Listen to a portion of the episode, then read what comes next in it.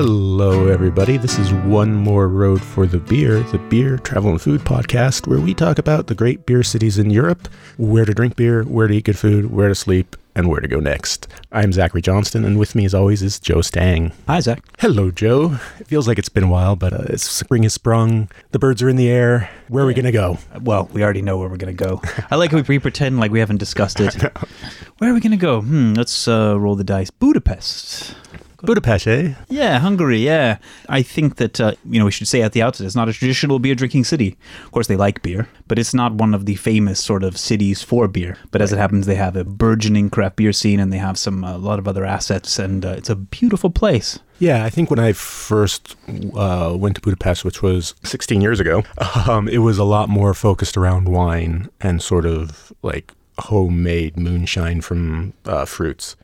And yes, you still got the like stock adjunct lagers, sort of like as a hangover of the Soviet era, but the beer culture had not really burgeoned yet. Whereas last time I was there and last time you were there, it seemed to have exploded. Yeah, as it has in so many other places, right? Uh, and there's a lot of potential, I think, uh, for for Hungary to find its sort of local flavors and and uh, pursue them in the beer scene. Uh, I did taste some really interesting beers where they use like Tokaj wine barrels uh, and they were you know doing things on grape must and, and figuring out ways to sort of take advantage of the local taste for smoky things. And um, but of course there's a lot of juicy IPAs that, of the type you can find anywhere and they were good but you know they're maybe not not special.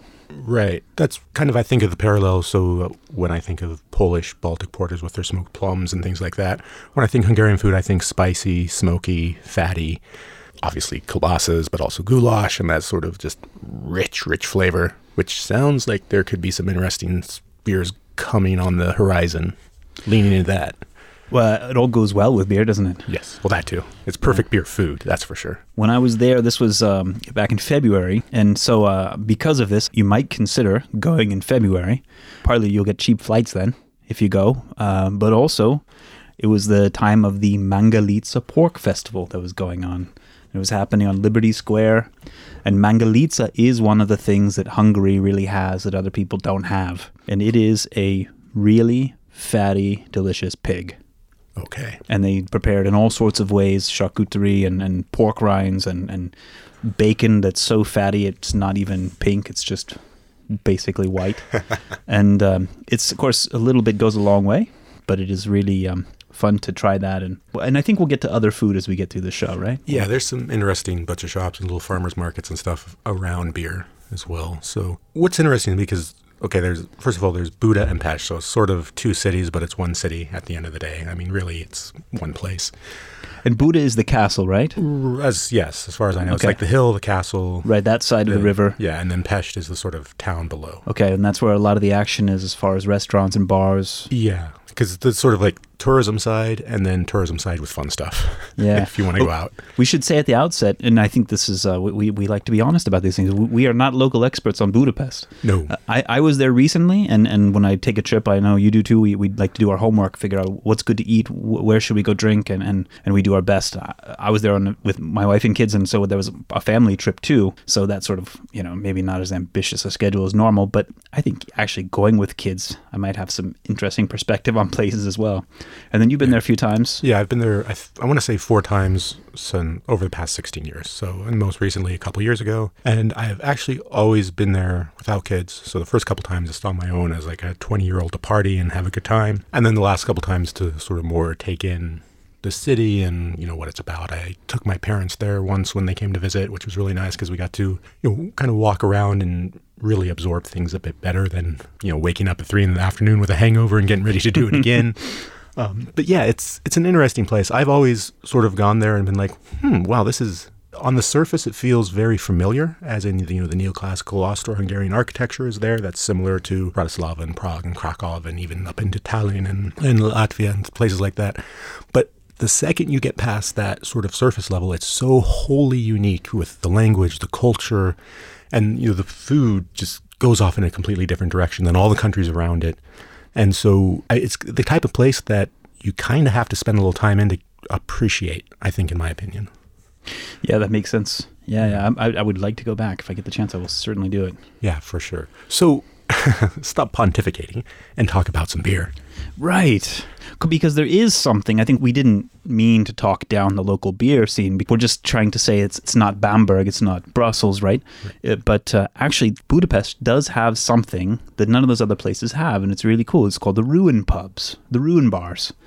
Uh, and these really are a tourist attraction in their own right. The basic idea is uh, you are an entrepreneur, and there's a dilapidated old building, probably uh, f- from before the World Wars. You get it at a low price, and you see how many little bars and kitchens and old furniture and uh, interesting art installations and other things you can squeeze into this place, and it becomes an attraction. And uh, the iconic one, I think, is Szimpla. Would you agree? That's kind of the, the focal point, and also probably the easiest to access.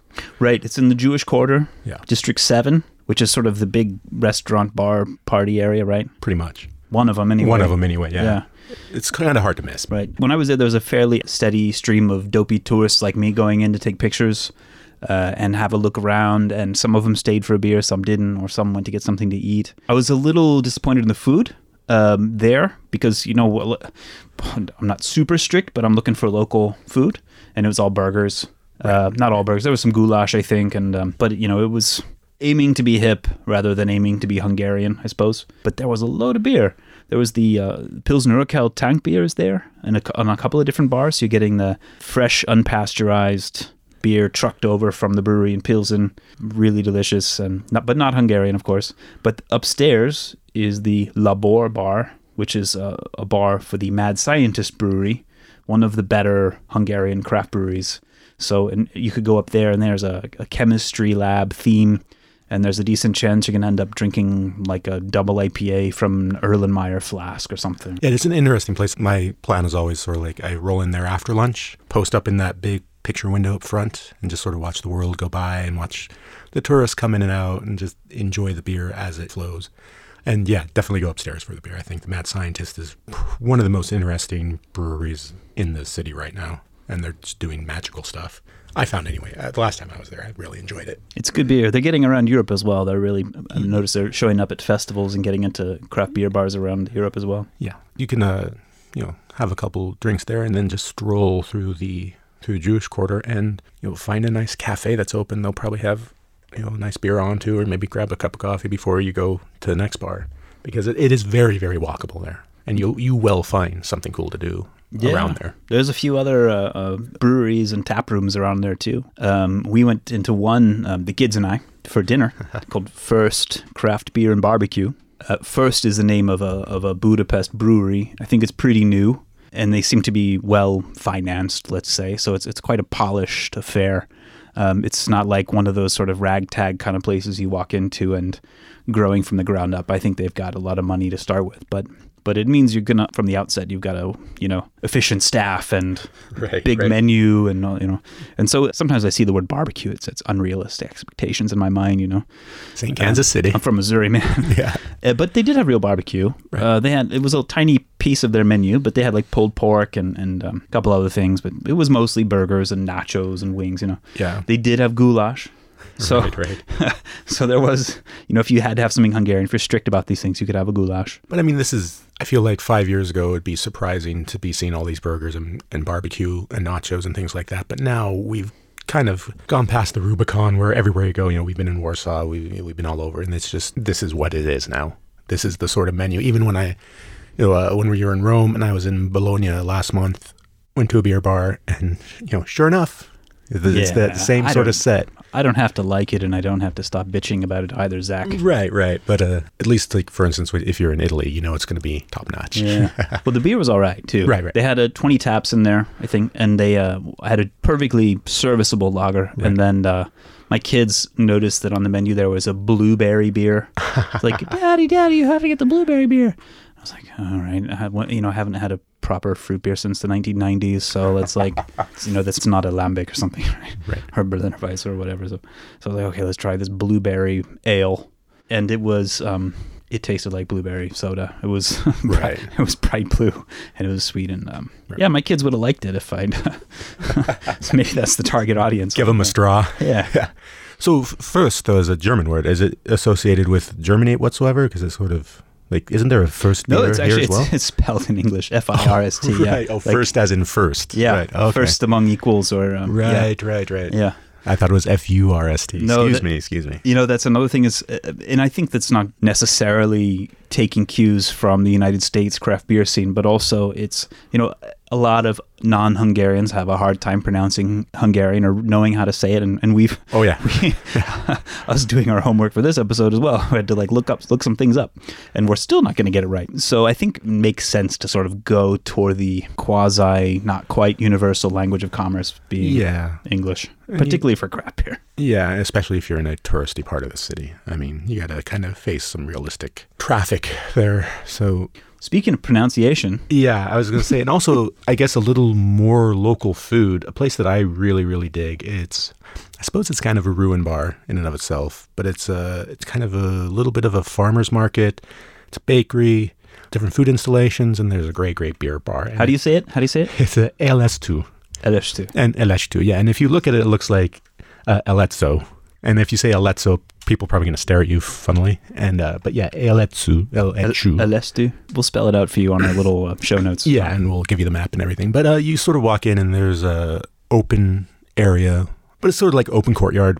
And uh, there's a beer bar back, and I want to say there are 20 taps. There might be a few more now. Mostly focusing on local beer that they either brew there in home brewing courses that they put on, or uh, that are from the area. So you, uh, you can get like a mad scientist and different things like that there. And what I love is there's a bakery there where they're baking bread every single day, and uh, one of the uh, little kitchen pop-ups uses that bread in their sandwiches. And yes, they have like a pulled pork sandwich, and they do a really good like local Reuben. And so the pastrami is all done in house, local Hungarian cheese that gets all nice and melty.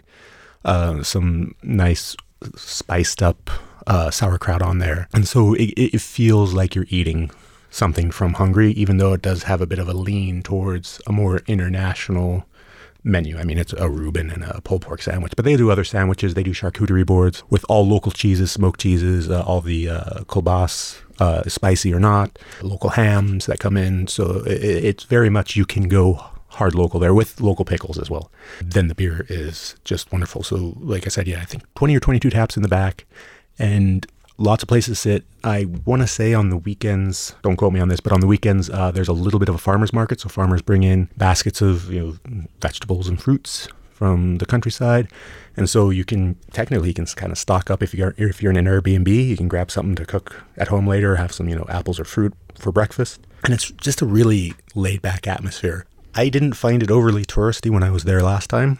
That doesn't mean it isn't now. Like people could have caught on by now because it's been around for about I want to say four or five years. And it's a little bit off the path, right? I mean, it's Yeah. because it's a little bit south. So you're gonna have to.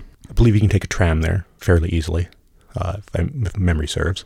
We'll also, like I said, we'll have this on the map with where it is, so you'll be able to find it through the show notes. It feels more local, and again, you know, it's only been there for four or five years, and you know, sometimes these things take a minute to catch on. So now it could be blown up with tourists because they figured out how to ride the trams. Um, however, when I was there, it was uh, you know uh, late spring, early summer, really good crowd. Only heard people speaking Hungarian. Everybody behind the bar and the servers all spoke English happily, and uh, it was really inexpensive. I don't remember spending that much money on beer. Is there a coffee shop in there too or something? Yeah, there's a really nice coffee shop. There's a wine bar as well, which is a lot of local wine. So basically everything good. Everything good in Hungary is there, and it's all seems very seasonal, local, and like local from the region. Yeah. As in, you know, the brewers are you know people who coming in and they do the home brewing course. It's so people can start like brewing their own beers and doing their own thing to kind of like seed the area with ideas. Okay. How long has it been since you were there? It's 2019, so I want to say 2017. Okay. So I think since you were there, they added a special beer bar that it's a cask ale bar. Yes, that's Okay. new. I'd I thought that might have been there then. I just might not have noticed it. Uh, maybe it was last year they put it in, or Yeah, maybe the year before. is newer, yeah. But um, I, this is one reason I really wish I had gotten down there. Uh, there on the website, there's a picture of Roger Protz, my man Roger, who writes the Good Beer Guide uh, to the UK. So he's the cask ale man for CAMRA campaign for real ale. Anyway, they they invited him out to help open the cask ale bar. nice. So they had a VIP in there for it. And a cask ale bar, we don't have that in Germany, man. No. We don't. So that I think that's that's pretty special, actually. That's Yeah. pretty cool that they're doing. Um, That's ca- worth going out there for alone. and I imagine it's mostly Hungarian beers they're putting on cask. I can't imagine. Uh, yeah. I, I would imagine as well. Because the tap bar was already almost 100% positive, only local Hungarian beers from Mm-hmm. the region and maybe a few further afield in the country. But there was the focus was this is our stuff. And that's why I kind of dug it. And uh, especially the bakery there. Like, I don't eat that much bread, but the bakery is just phenomenal. Yeah. If it's farmer's market, you get a little bit of cheese, get a loaf of bread, take it home, boom, you're done for breakfast.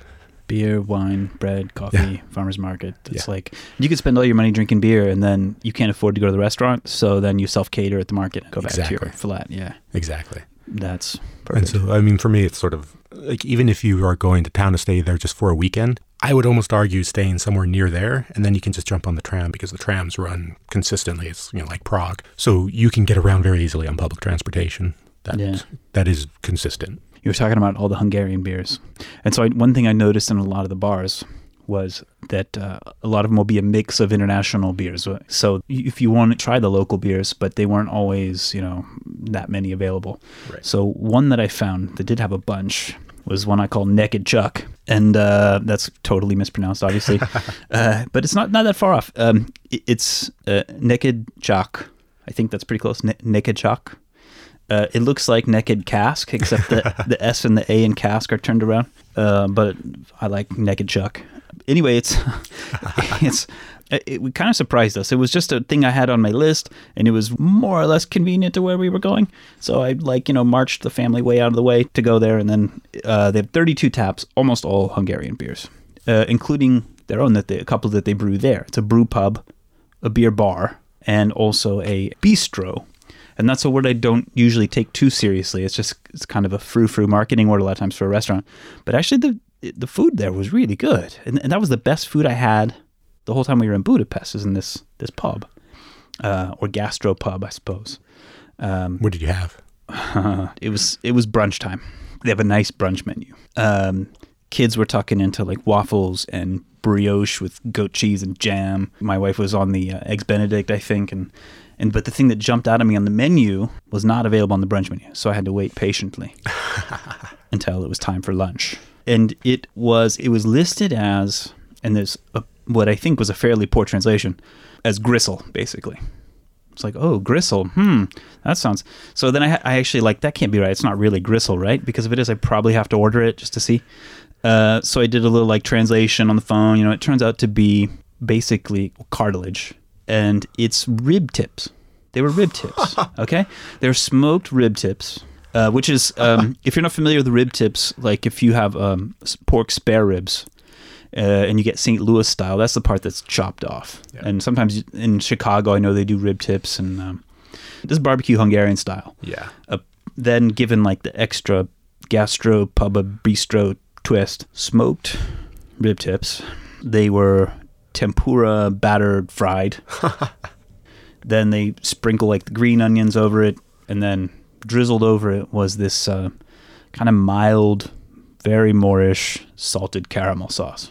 Wow. It was so good. So tempura fried Smoked smoked rib tips.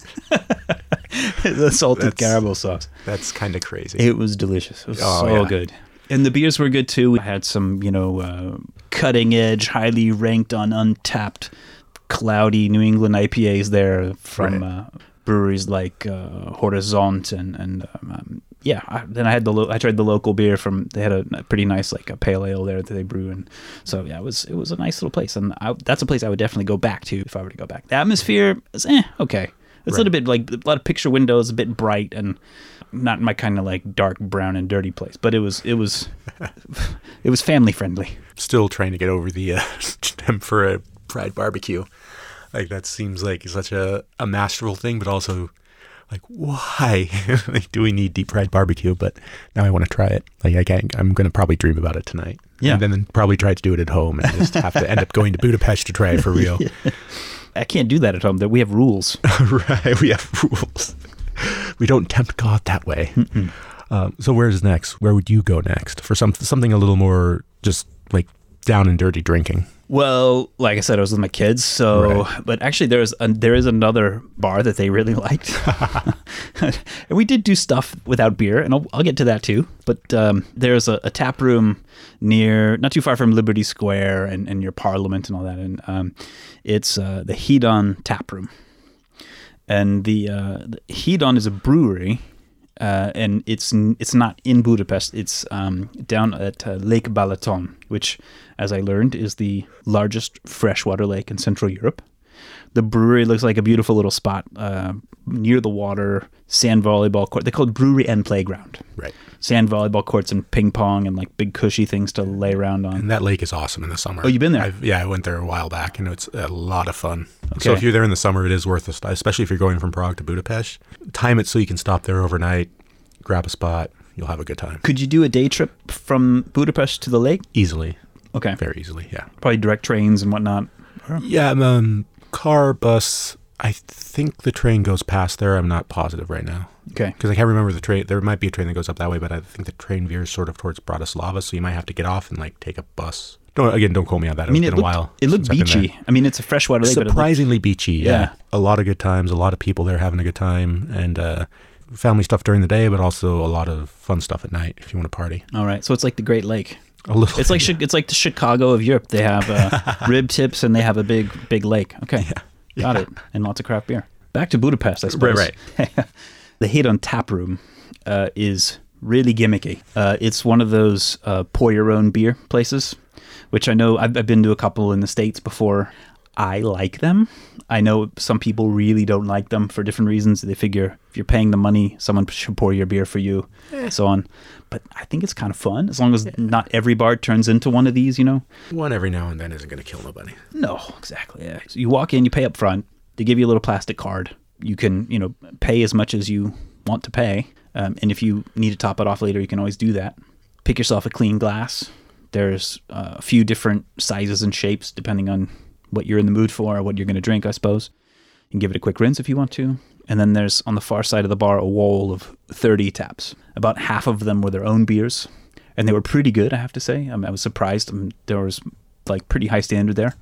Uh, generally speaking, there was a, uh, a really good saison that I don't remember the name of that, uh, that I really enjoyed. That was convincing, you know, and I'm really picky about those. So, so that was fun, and and uh, I enjoy that. Although, you know, it's it's a good um, lesson for the kids in like a math lesson, subtraction in real time. Like uh, you put your little card on the thing and you pull the tap, and you can see your Hungarian forints begin to disappear immediately as your glass fills with beer. And there was al- there's also like a water tap so the kids can fill their own water, which is you know fun for them for now anyway. In a couple of years, I don't know if they're still going to enjoy that, but and they they liked it because they had pizza and they had TVs and pizza. That's like that's all my kids want.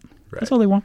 And then you can sit there and drink. Yeah, I had And eat pizza. yeah. Like, again, like not my kind of atmosphere. It was sort of like a you know hipster McDonald's, but I, I've been to a bar like that in uh, Munich, of all places, and it is a good time for you know, especially if you got a good group of friends that you're going in and everybody's into it.